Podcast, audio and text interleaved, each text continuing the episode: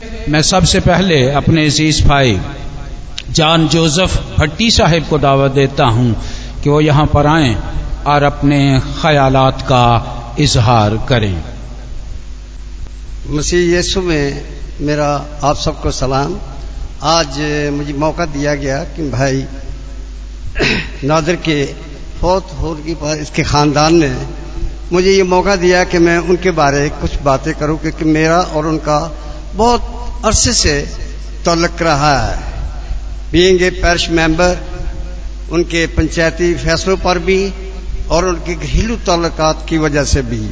क्योंकि कोई भी बात होती, मेरे घर का मामला होता या चर्च के मामले में या कोई और बात होती तो मैं उनसे हमेशा मशवरा करता मुझे अच्छे मशवरे वो देते रहे हैं। और इसी तरह मैं उनके खानदान के में जो भी है, उनके बराबर का शरीक हूँ, उनके गम में मैं और मेरा खानदान बराबर शरीक है। और मैं जिस वक्त पैरिश खजांची बना तो भाई नादर मुझे अच्छे अच्छे मशवरे देते थे। और जब भी कोई बात होती तो कहते, मुझे हमेशा कहते कि ये खुदा का पैसा है, इसको नजायज जगह पर इस्तेमाल नहीं होना चाहिए। और इस पैसे को जमा भी करना है और चर्च के काम भी कर रहे हैं। और हमने, उन्होंने एक नज़रिया दिया कि हम पैसा जमा करेंगे, नया चर्च बनाएँगे। क्योंकि हमारा जो पहला चर्च था, वो भी ठीक था चर्च। लेकिन हमारी चौधरी नादर की ख्वाहिश थी कि नया चर्च बनाया जाए और बड़ा चर्च बनाया जाए। और उनके अच्छे मशरों से मेरा ख्याल है कि जिस बारह साल मैं खजांची रहा हूँ। और उस वक्त सारे काम चर्च के करके गिरे लगाए जनरेटर वगैरह लिया, और चीज़ें जो है, सारी टाली वगैरह की, बाहर टाली की। फिर भी हमने चौधरी नादर के मुशरे पर फिर भी तैतीस चौतीस लाख रुपया बना दिया ताकि जब शुरू हो तो हमें पैसे की प्रॉब्लम ना हो। इसी तरह जब भी कोई मेरे घर के घरेलू को मामला होता था तो कोई भी दुख या तकलीफ़ होती तो वो बढ़ चढ़ के हमेशा हिस्सा लेते थे। उनका मैं, वो यहाँ पर नहीं है, लेकिन बच्चे को शुक्रगुजार हूँ कि उनके बाप मेरी पूरी मदद करते थे, वो भी मेरा साथ देते थे। अब भी मैं इन बच्चों के लिए खास कर दरख्वास्त करूँगा कि हमेशा इतफाक से रहें और जो भी बात है मिलजुल कर उसको हल करने की कोशिश करें।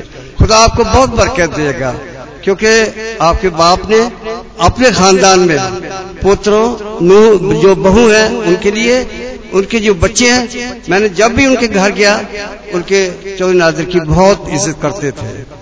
इसी तरह मैं उनके हर मामले भी जब भी मुझे बुलाते, मैं हाजिर हो जाता, कोई भी मामला होता, हमेशा मेरे साथ मशवरा करते थे।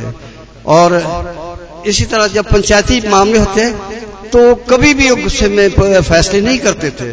अगर कोई मानता था तो ठीक है, नहीं मानता तो फिर भी वो गुस्सा नहीं करते थे कि मेरी बात नहीं मानी।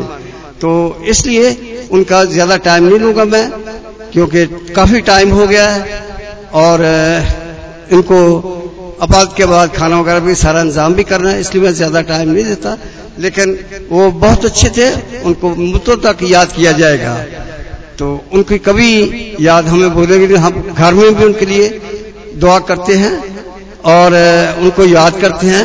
उनके जो भी हमारे दुख में काम आते रहे, उनको याद करते रहे। उनके लिए वे आखिरी, उनकी ख्वाहिशी की ये चर्च हो ना, ये बन जाए उनके ज़िंदगी में। लेकिन शायद खुदा को मंजूर नहीं था।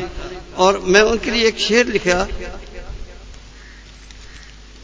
कुछ अच्छे काम रह जाते हैं बाकी, कोई पैगाम रह जाता है बाकी, चले जाते हैं, दुनिया छोड़ के कुछ लोग, बस इनका नाम रह जाता है बाकी। शुक्रिया।